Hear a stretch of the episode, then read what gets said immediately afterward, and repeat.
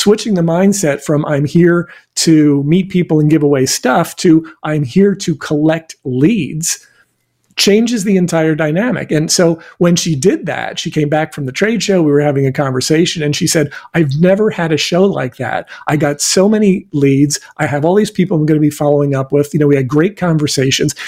And all it is is a shift in the dynamic, a shift in the strategy and the overall approach, going from I'm here to be here and to see people and schmooze to I am here to collect leads follow up on those leads and make sales. If you do nothing other than that, you're going to maximize your revenue from trade shows.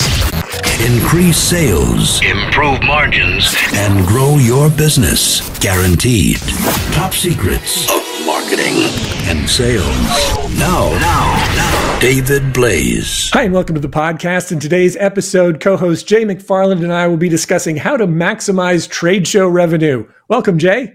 Hey, thank you for having me on, David. I hope everybody had a wonderful holiday and have big plans for the great new year. And I'm sure trade shows for a lot of people, that's part of their plan. So they should go in with some goals and some ways to make sure that they can maximize those benefits. Absolutely. In last week's podcast, we were talking about hitting the ground running in the new year. And today we will continue that trend with the idea of trade shows. In the promotional products industry, this is definitely trade show season, which is why I thought it would be a good idea to address this topic. This week, in fact, the PPAI Expo in Las Vegas is going on. And from the standpoint of promotional product suppliers, this is a really big show because that's when they get to meet all the distributors. From a distributor standpoint, they get to see all the new products that are coming out. They get to visit with the suppliers who decorate the products. And it's a really big show. They sound like Ed Sullivan. It's a really big show. It takes place in Mandalay Bay and Las Vegas, and that's going on this week.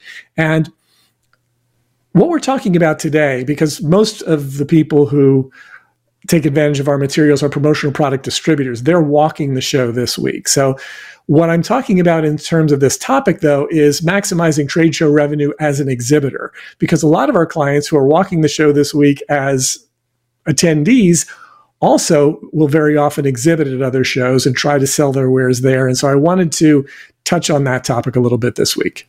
Yeah, I'm really glad you are because I've been in both situations. I've walked a show trying to meet people, handing out cards. Hey, this is what we do.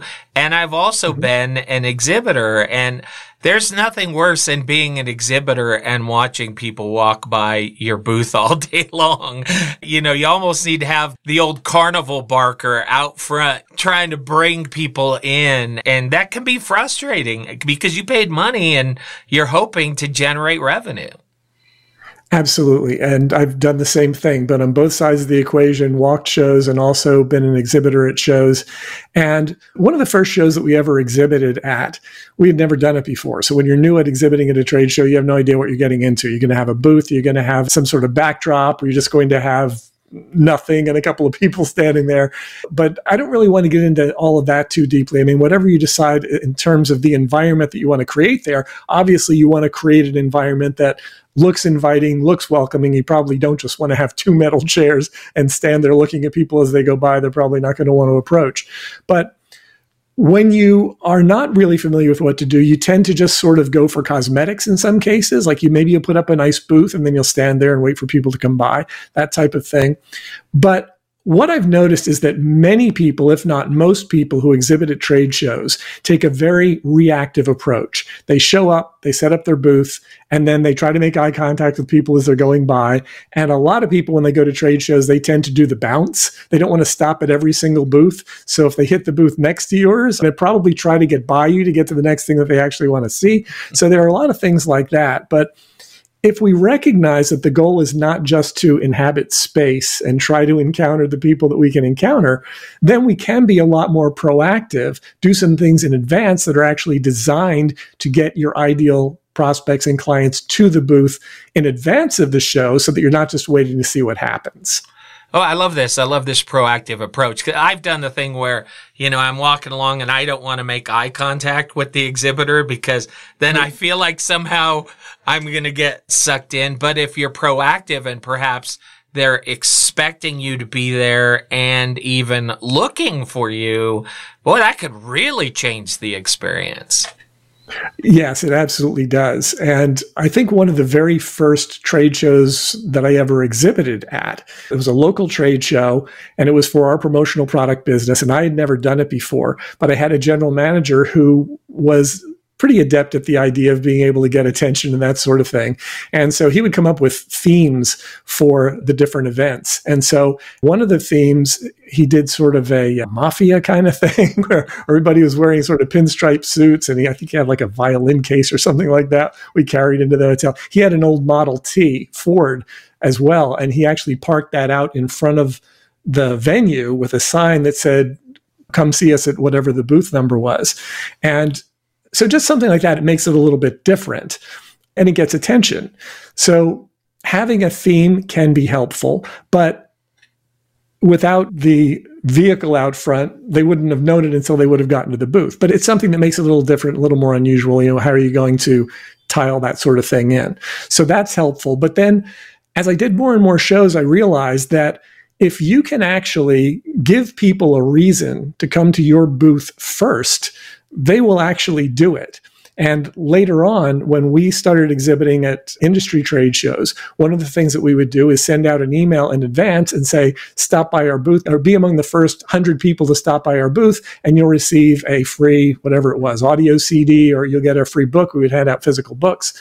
And we would send that out in advance. And what we found is that the show would open at 10 o'clock and at 10.03, we would have a line of people outside of our booth. And everybody else in all the other booths were looking around and they're going, what's up with this? Why are these people here? I'm like, well, they just like us, right? Because you're not necessarily going to tell them everything you're doing. That's why we have a brand called Top Secrets. But there are specific things that you can do that are designed to get a result, but most people just don't do them. Well, I, this is an incredible idea because you're exactly right. I'm walking around the trade show and if I see a booth with nobody in front of it, well, that tells me subconsciously nobody's interested in that product. But if a bunch of people are gathered around, I'm looking, you know, I'm like trying to peer through the people. I'm like, what is going on here? And they don't have any idea that it's because you've sent out this notice in advance. I, right. just little, little tweaks like that, I think can be so powerful. They can. And it really also ties into the whole idea of promotional products. Like people who own promotional product businesses should definitely engage in that. What they can do is if they can get a list of the people who are attending a particular trade show, they could send something out in advance saying the first X number of people who stop by the booth will receive a, you know, custom imprinted whatever the item is, some sort of item that has a perceived value, something that people will want. And then you can engage in conversation with people, first of all, to qualify them to see if they have an interest in what you sell. And if they do, then you can further utilize products to engage them, get them completely qualified in, and then follow up with them after the show. But each of those things is a separate step. So, for example, one of the things that we recommend to our clients who are in the promotional products industry is you can use sort of a lower end promotional item to hand out to people who just happen to be walking by. And if you exchange a low end promotional item for a business card and you talk to them and you find out that they actually buy the products that you're selling, you could then have a higher end, a little more expensive item under the table that you would then give to the person who's better qualified and then let them know that you're going to follow up with them after the show. So that sort of strengthens the relationship and sort of creates an ascension ladder where you're going from sort of the low end thing for the people who are less qualified to a higher end thing for the people who are more qualified. You give them a higher value gift of obligation and it just really allows you to strengthen the relationship right there at the trade show. Yeah. And, you know, we talk often about how it's about relationships and you've kind of created this subconscious thing where maybe they wouldn't remember you, but they've now got something with them that's got your name on them. And that, that imprints on them, right? And so when you do contact them via email, again, they may not remember your face, but that one item is maybe still sitting on their desk. And so you've got a leg up and the relationship has already started and they don't even know it. Absolutely. Another thing that I've noticed is that a lot of people who exhibit at trade shows, they think their primary job is to be at the trade show and to dispense things, dispense business cards and dispense catalogs or whatever it is that they're doing there.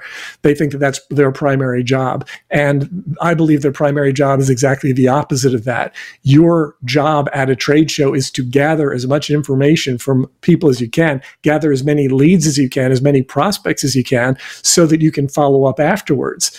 So many many people who exhibit at trade shows totally blow that part of the deal. Some of them will literally spend three days or five days, however long the trade show is. They'll travel to the trade show. They'll put their people up in hotels. They'll pay for feeding their people. They'll pay for entertaining and all that sort of thing. People will gather business cards at a trade show booth. They'll get back to the office and then they'll do nothing with it. They will totally drop the ball. Now, for people who are serious about this, they're going to think, oh, that's crazy. Who would do that? But the reality is that most people do. They either don't follow up or they don't follow up as well or as consistently as they should. And at that point, all the money they've spent on all those other things is essentially wasted because you're not converting it into revenue. Yeah. And it's also exhausting working a booth for five days it is exhausting, right? And people forget, and I'm glad you're pointing this out, that your most important asset is data right? Google will tell you that. Facebook will tell you that. If you can get names and email addresses and those types of things, that is absolute gold. And add those people to your list, create a CRM system, put them on a drip program, send them sample materials. A lot of companies pay for that. They pay good money for those types of lists. And if you can generate them for just the cost of attending the show, well, then it's going to be worth it for you in the long run. Absolutely. And better than the idea of just buying a list is the fact that when you are meeting them in person, you're initiating that whole know, like, and trust thing that makes that meeting so much more impactful than if you were just going to send them an email or cold call them on the phone and that type of thing. They wander by, they see your booth, they come over and say hello. At that point, they feel like they're initiating contact. So it's their idea as opposed to your idea. Now, as you indicated, you've got a barker inviting people, hey, come on over here. Well, then it sounds more like it's that person's idea. But if they do come over, they have to be the ones to say yes or no. And of course, there are people who will hire sort of ringers at trade shows. They'll hire people, whether it's attractive spokesperson kind of people, spokesmodels, both male and female. They will have people like that at the booth designed to get people's attention, have them come over, introduce themselves, gather business cards, hand them something, whatever it is. So there are lots of different ways to do it. Many people don't really think about it. They think of the strategy as being go to trade show. And that is not the strategy. That is the first step. Once you get to the show, go to trade show. That's what you do first, but it is by no means the whole strategy. Yeah, step one. We used to call them booth babes, just so you know. The the you know okay. the and I never felt like that was drawing people in because you're to me you're obviously saying that the booth babes are more important than the product. So to me, there's already a message that is sent there that is contrary, I think, to what you want to do. I've seen gimmicks that draw me in, you know, really cool displays, but they're related to the product. And I think those things can be good. But the more gimmicky stuff, I think it comes off as, you know, you're not proud of your product. So you've got to kind of cheat the system to get people to come in and see what you have. Yeah, I agree. And I was trying to be very careful with my words when I said attractive spokespeople, because I think there's a big difference between that and what you're describing. You know, what you're describing is something that's pretty gimmicky, is very 1970s, 1980s. I imagine there are probably businesses that still engage in it, but I think in the time that we're living now, that approach is probably not ideal. But if you have someone who is intelligent and articulate and reasonably good looking, and, and there are people that you can hire from agencies where they provide, I don't know if they refer to them as spokesmodels or spokespeople, but they're people who might be in the geographic area of where the trade show is. And you can hire these people, you can teach them a couple of things that you want them to say to people who come to the booth, and it just provides an additional experience for the people, gets them over, gets them engaged, and they're able to at least talk to somebody to initiate a conversation that can then be carried on by someone from your own firm who can then take it steps farther than the spokesperson might not be able to take it.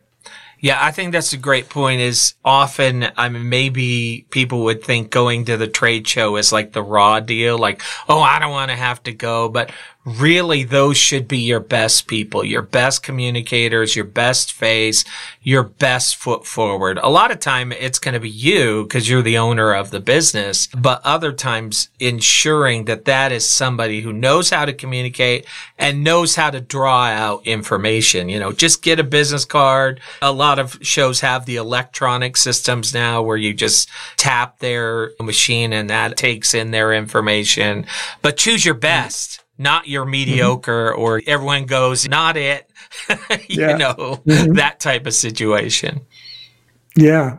I had a consulting client a while ago who was talking about the fact that she was going to be exhibiting at a trade show. She has a promotional product business.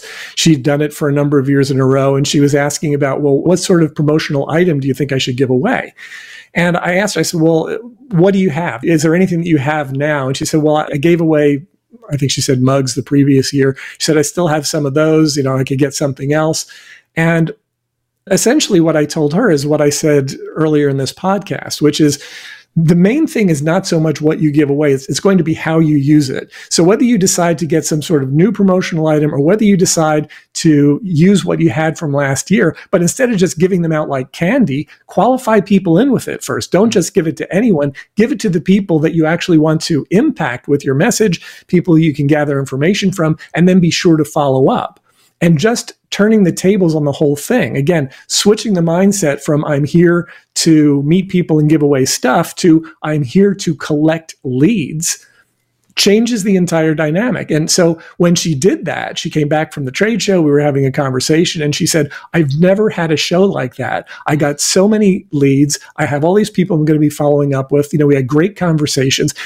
And all it is is a shift in the dynamic, a shift in the strategy and the overall approach, going from I'm here to be here and to see people and schmooze to I am here to collect leads, follow up on those leads, and make sales. If you do nothing other than that, you're going to maximize your revenue from trade shows. And that's amazing. It's just one tip of many that you offer. How do people find out more? Well, you can go to topsecrets.com forward slash call. That's topsecrets.com slash call. Schedule a call with myself or my team. We'd be happy to have a conversation with you, whether it's something like this or whether you're just looking to prospect in other ways, because obviously trade shows are just one way of getting your information out there and meeting new prospects and attracting leads. If you're doing it via direct mail, if you're doing it via social media, if you're doing it via networking or cold calls, whatever it is, we can have a conversation. We can talk about what you're doing, what you might be able to do better, because as we discussed just in this podcast alone, there are so many little tweaks that you can make to the things that you are doing that can make a huge difference. It just makes sense to have the conversation and see if we can help you. Absolutely. Dave, thank you so much for your time. Thank you, Jay. Increase sales, improve margins, and grow your business. Guaranteed. Top Secrets. TopSecrets.com.